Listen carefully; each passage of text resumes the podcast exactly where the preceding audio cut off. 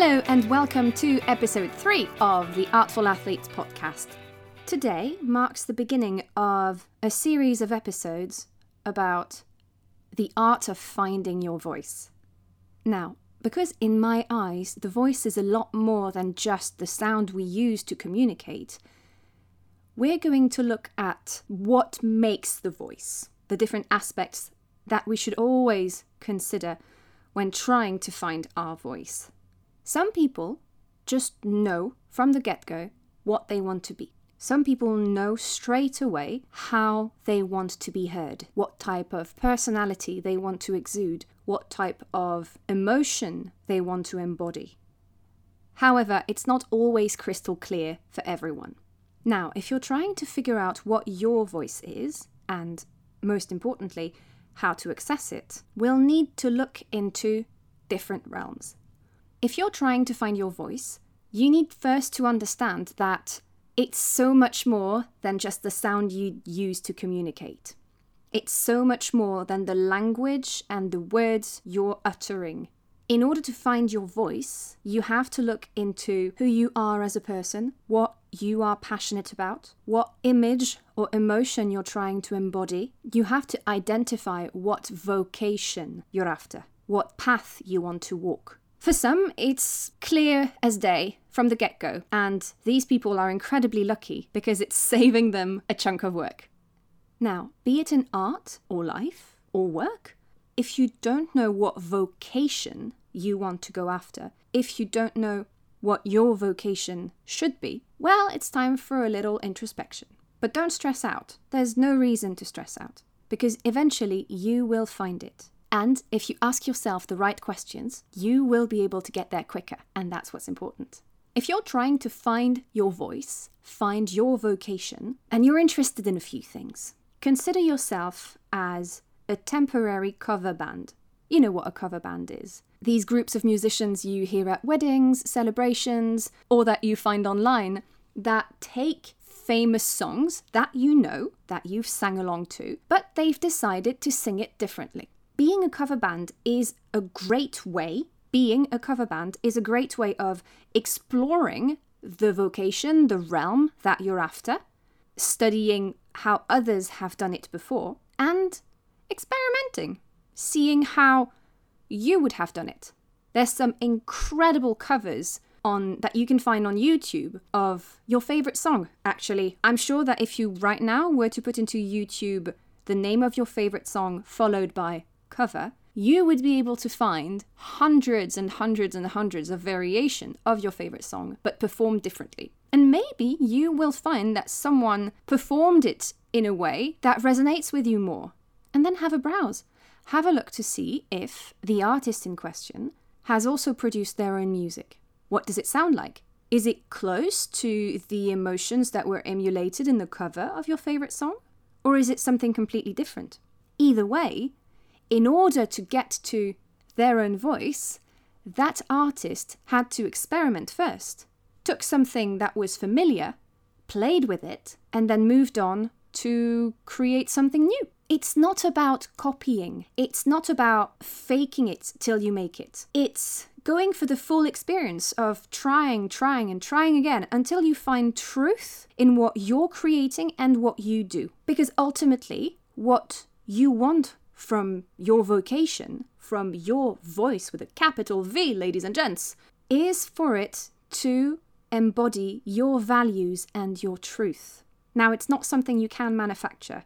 Similarly, you won't ever be able to just manufacture a voice, honesty, or confidence. You either have those or you go on a quest to acquire them. You play with what you already know, but you look at it through the lens of you.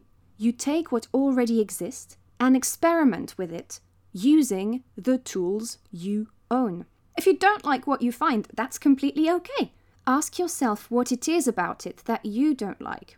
List those.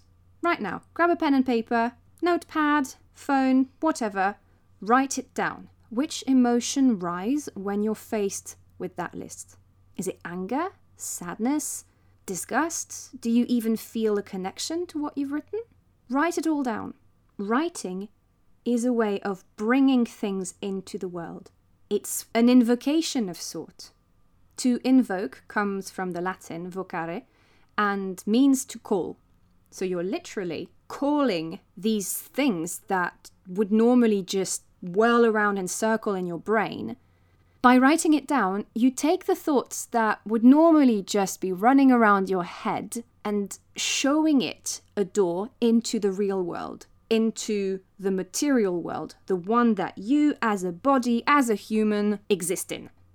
As Salieri summons the ghosts of the future in Amadeus, as Homer prays the muse to guide his writing hand, give flesh to the unmaterial so you can face it, interact, talk with it. You can't bring your truth into the world if you haven't dealt with the ones that could choke you, muzzle you, drain you of energy beforehand. That's why we write it down. That's why we ask ourselves those painful questions. Once you've identified the nature of those emotions, try to feel in your body where they manifest themselves the most. Do you have a tightening in the chest? Um, a pressure in the throat? A wave drowning your lungs? Or is it perhaps a whirlwind sweeping your thoughts away? Are you even able to focus and write those down? By bringing emotions into the body, by naming them, we give flesh to the invisible monster that chokes us and stops us from being who we're meant to be. That stops us from expressing who we are and of simply being ourselves. How are you to speak up, to be confident in your way of speaking, in owning your own truth and expression, in creating or giving flesh to the world that lives inside of you, if within you there is something that could choke you and stop you from speaking at any time. Spoiler alert, my friends, it's the work of a lifetime. However, you can lay strong foundations by giving yourself the gift of introspection and reflection, of finding a formula conducive to the release of your expression. Let's rewind to our cover band and the fake it till you make it. Now, the cover band is not faking being an artist. The cover band is not faking being a musician. The cover band is taking something that already exists and adding a twist, experimenting with how they think this song could have sounded. Fake it till you make it is a completely different beast, and not one I would recommend to invite in. In a video he posted about a year ago now, Gary Vaynerchuk, also known on social media as Gary Vee, explains it thus. A lot of people are trying to reposition themselves as entrepreneurs or thought leaders of a certain genre when they're actually not that. I'm feeling it a lot because of entrepreneurship. Everybody wants to be an entrepreneur, even though they've never sold anything in their lives. Now, that doesn't mean you can't be. But before you start branding, I think there's a very distinct thing I'm about to tell you. I would rebrand myself as somebody who's going through the journey of becoming an entrepreneur versus branding myself as an entrepreneur. Get the distinction? What Gary Vee is pointing out is a very powerful distinction. Faking it will not give you the freedom of expression, of creation that you're after. Faking it will not give your voice resonance or power or confidence. You can put on the confidence by saying, hey, yes, I am this. However, however, your speech will be empty because you will not have gone through the experience you will not be bringing flesh to whatever it is you're trying to create, to whatever it is you're trying to sell, to whoever you're trying to be. If you're faking it, everything that you give life to, everything that you create, everything that you give will be empty because you can't fake values. You can't fake honesty. You can't fake truth. I get it. Nowadays, with social media, we feel pressured into projecting personality, into showcasing that we've got this, life thing. We've got both hands on it and we know what we're doing and we've got our lives perfectly together. The society and environment we live in is not helping us. The society and the system that we live in, for sure, isn't helping us. Give yourself the gift of honesty. And don't be scared.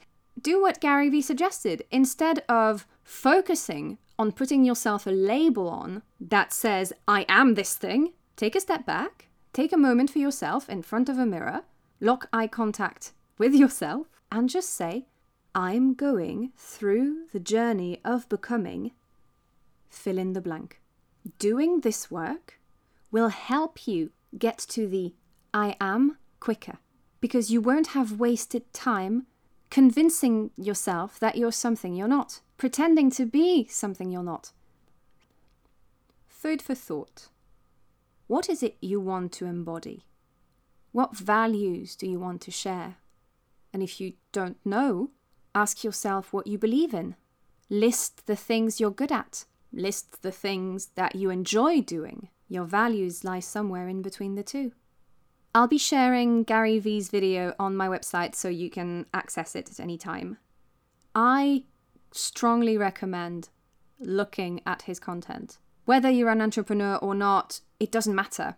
He asks the questions that you don't want to.